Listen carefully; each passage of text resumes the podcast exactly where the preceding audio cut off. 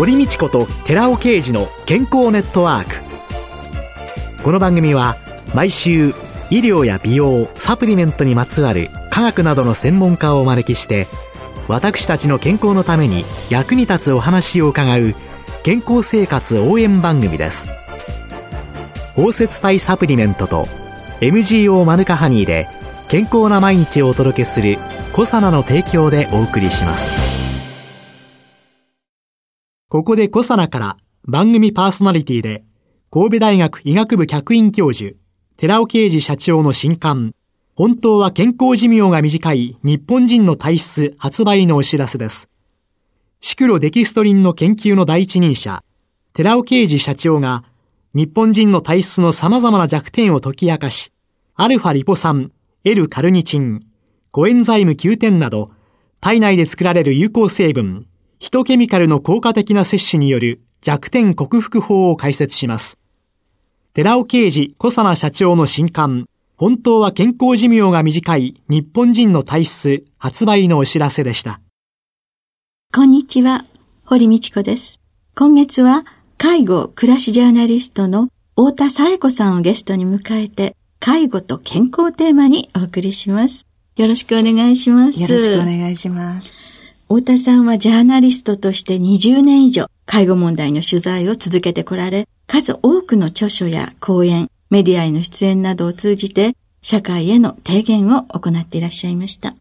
今年の2月には、日本経済新聞出版社から親の介護で自滅しない選択という本を発表なさっています。この20年以上の間、いろんな方々を取材してきまして、親御さんの介護をすることによってですね、体を壊したりとか、鬱になったりとか、見てきたもので、介護に振り回されずに自分の人生を大切にしましょうよというような意味合いを込めて書いた本です。自滅というね、はい、言葉をお使いになりましたけれども、はい。取材をなさる中でね、はい、どんな自滅と言っていいんでしょうかね、ご覧になりましたか？そうですね。病気のことに関して言えばやっぱり頑張りすぎちゃって胃に穴が開いちゃったっていうような方とか、介護うつになっていかれる方はもう相当多くって仕事を辞めることになったと。結果として自分の収入がなくなって介護貧乏になっちゃったとか、あるいはですね、親を介護しようと一生懸命なるがあまりなんだと思うんですけれども、結果的に親のことを叩いたりとか、はい。はい、私は現実にはあったことございませんが、世間ではあの介護殺人なども起こっておりますし。あよくね、ニュースでね。そうですね。とっても、どうしてっていうね。そうですね。はい。あとまあ、介護でご結婚していらっしゃる方は、夫婦関係がうまくいかなくなって、介護離婚をしてしまったりとか、まあそういうことを私は今回この本に込めて介護での自滅というふうに表しております。第一章に思い込みを捨てるっていうような中で、はい。はい、いろいろな思い込みっていうのは、はい、どんなのがあって、はい、それはどういうふうにしていったらいいんでしょうかね？一番最初のところでですね、子供が親の面倒を見るのは当たり前という質問を出させていただいたんですけれども、はい、ちょっと極端ではあるかもしれませんが、当たり前だって答えられる方は危険だと思うんですよ。もう自分が何が何でもしなきゃいけないんだって抱え込んでいかれる傾向があるような気がいたします。一方で自分の人生を大切にできる人は当たり前とは言えないっておっしゃるんですね。当たり前とは言えないっておっしゃる方が冷たいかって言えば、そんなことは全然なくって、もう全面的に親を支えることはできないけれども、できることはするんだと。いろんなサービスなどを使ってね、自分だけでするんじゃないっていうふうに考えてらっしゃる方はいいんですけれども、本当にこれ当たり前って思ってらっしゃる方は、もう見てて、こちらまでしんどくなっちゃうような方がたくさんいらっしゃいますね。たとえ自分が当たり前じゃないんじゃないか、できることだけすればいいんじゃないかと思っても、はい、周りの親族、親戚、はい、兄弟が見るのが当たり前だって強要してしまうっていうようなことそうですね。やっぱり長男とかということになると、うん、都会ではだいぶなくなりましたが、地方に行くと、そういう考え方はまだまだ残っていますし、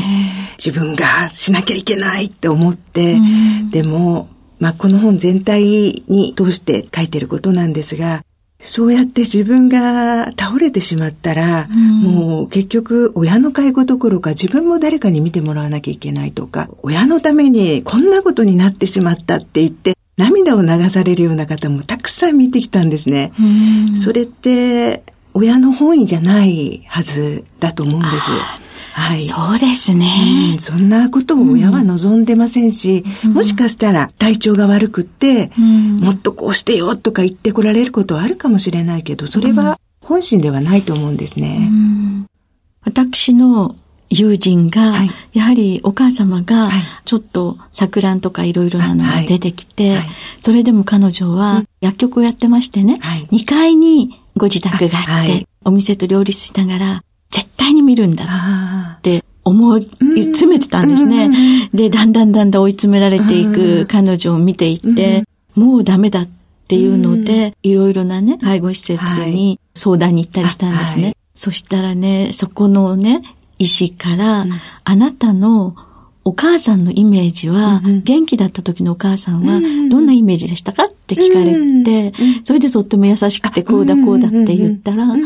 お母様の名誉を守るためにお預かりしますねって言われたっていうのでね、涙ながらにね、電話かけてきて、そういうところにね、お願いできることができて、幸せだっていうふうに言いましたけれども、やっぱり彼女も、親を子供が見るのは当たり前だっていう世の中にずっとずっと閉じ込めて苦しんでいたっていうね、やっぱり多いんだろうなって思いますね。すね。親のことは見るのは当たり前とか、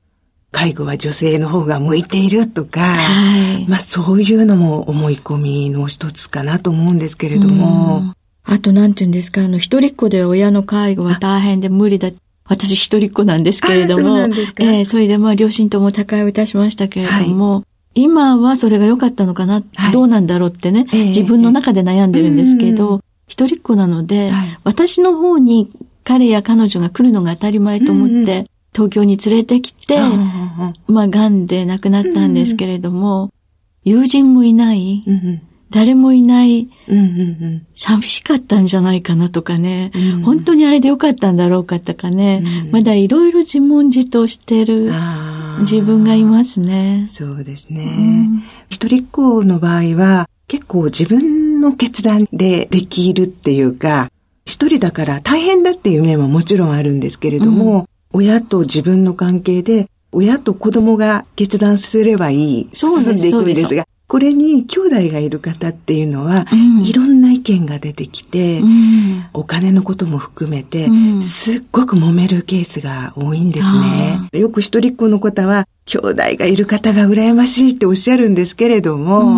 見方を変えれば、もちろん兄弟がいる方がいいこともあるけど、一人っ子がいいこともあるし、思い込む必要はないと思うんですね。変えられないし、一人っ子とか、兄弟とか。いやね、本当におっしゃる通りね、はい、決断はね、はい、本当に楽でしたよ。悩むことあったけど、二、うん、人で話し合えて、ね、それは本当に楽でしたね。そうですよね。介護に一番必要なのは時間との思い込みっていうのは、これは。時間がない、時間がないって皆さんおっしゃるんですね。はい、時間がないからできないっていうふうに、ん、だから時間を作るために仕事を辞めようかとか、いろんな発想になっていかれるんです。はい、はい、でも、私は介護は情報戦だと考えてるんですね。えー、やっぱりいろんな情報をアンテナ立てて入手すれば、うん、結構いろんなサービスもあるし、うん、うまく介護をやっていくことは、私は可能だと思ってるし、現実、たくさんの方を見てきましたけれども、しっかり情報入手してらっしゃる方は、割とスムーズにやっていかれるケースが多いです。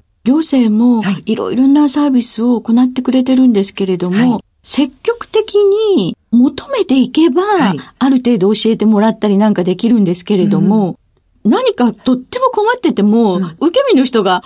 多いので、ね、そのサービスすらご存じない方ってたくさんいらっしゃるんじゃないかな。もうたくさんいらっしゃいまして、皆さん、仕事をするときって自分から情報を得に行かれると思うんですよ。ですよね。この会社はどんな会社で？ね、そう、積極的に情報を集めに行きますよね。えー、資料も取り寄せるし。はい、だから私は介護はちょっとビジネス感覚で、もう親の介護は一つのプロジェクトとして考えたらどうかなっていうふうに考えてまして、うん、そう思えば情報は待っていても来ないって、仕事の時も情報って取りに行かないと来ないですから、取りに行けばいろんな情報を得ることできますから、うん、介護も同じで、自分から積極的に集めれば、いろんな情報が集まってきます。仕事の一つのプロジェクトとして考える。はい。はい、そういう発想に行けば、はいはいなんかふつふつとしたね、行政ってさ、何にも教えてくれなくってさって、何なの何なのやってるんだったら教えてよとかっていうような、被害者意識の中にいる方っていうか、私も時々そうなるんですけれども。親の介護も待ったなしなので、やっぱり自分から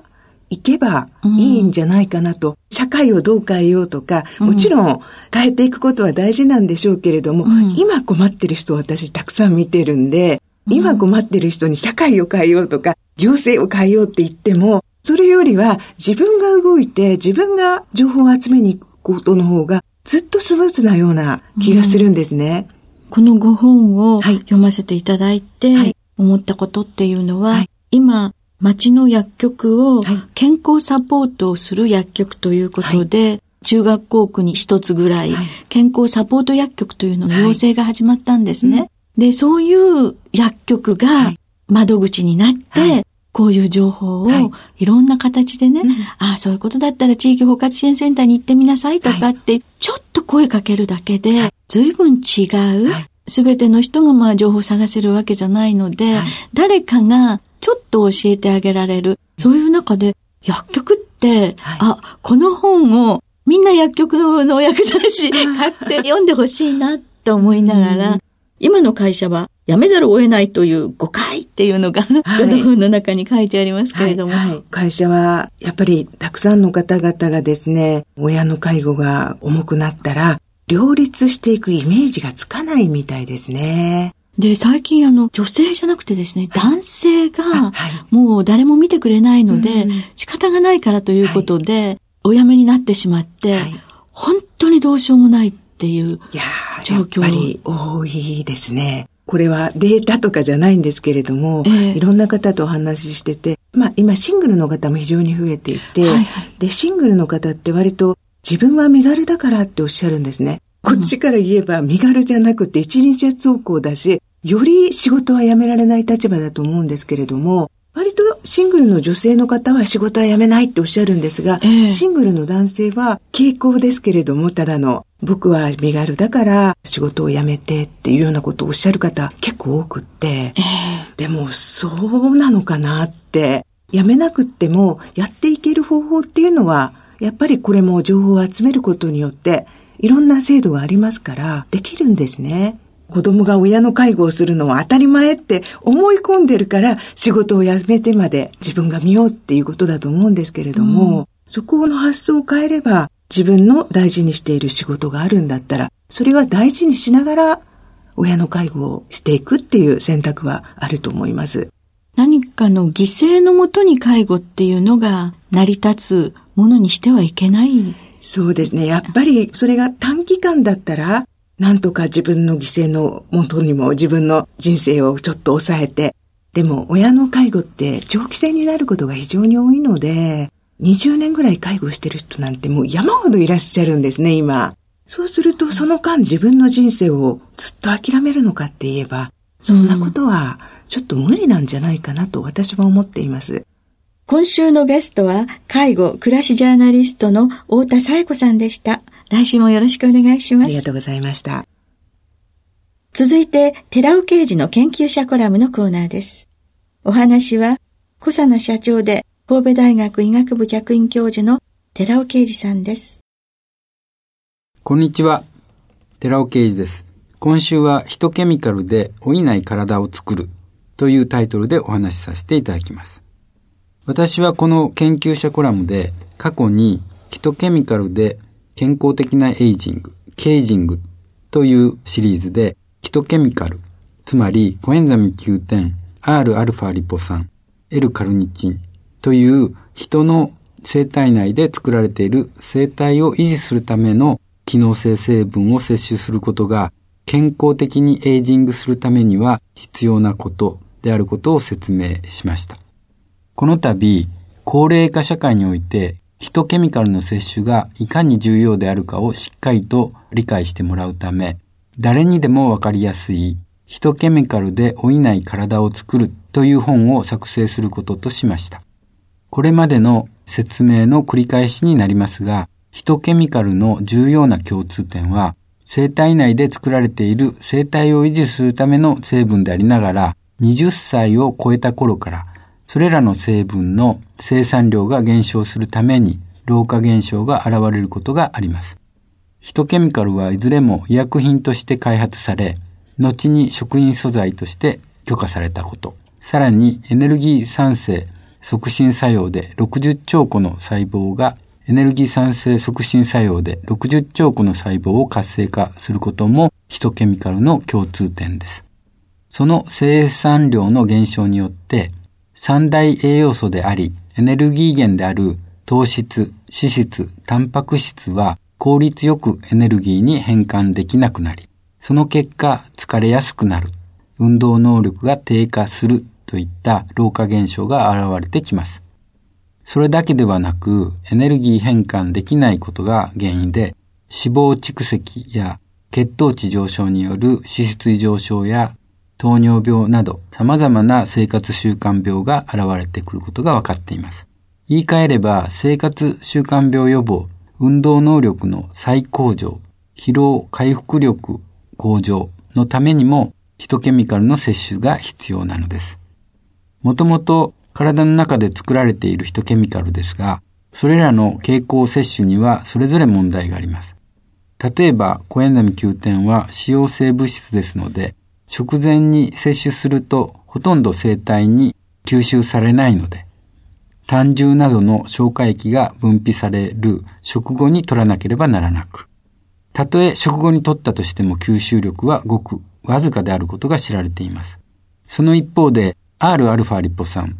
は酸性条件で容易に重合化するため、胃酸分泌される食後に摂取すると、生体内には吸収されづらいので、食前に取らなければならないといった問題があります。にもかかわらず、サプリメント製造業者の中には、何の工夫も施さずに、コエンザイム9点とアルファリポ酸を同時に配合したサプリメントを製造し、それらの製品が店頭に並んでいます。そして、それらを何も知らない私たち消費者は残念ながらその効能を信じて購入しているのです。お話は小佐奈社長の寺尾啓二さんでした。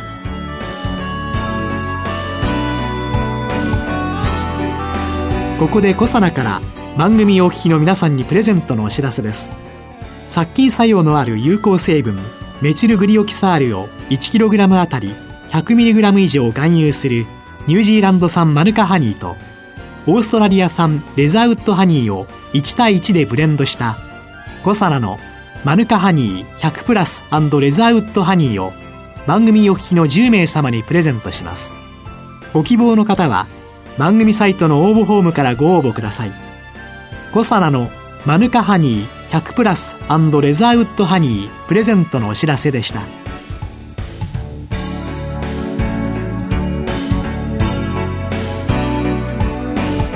堀道子と寺尾啓二の健康ネットワークこの番組は包摂体サプリメントと MGO マヌカハニーで健康な毎日をお届けするコサナの提供でお送りしました。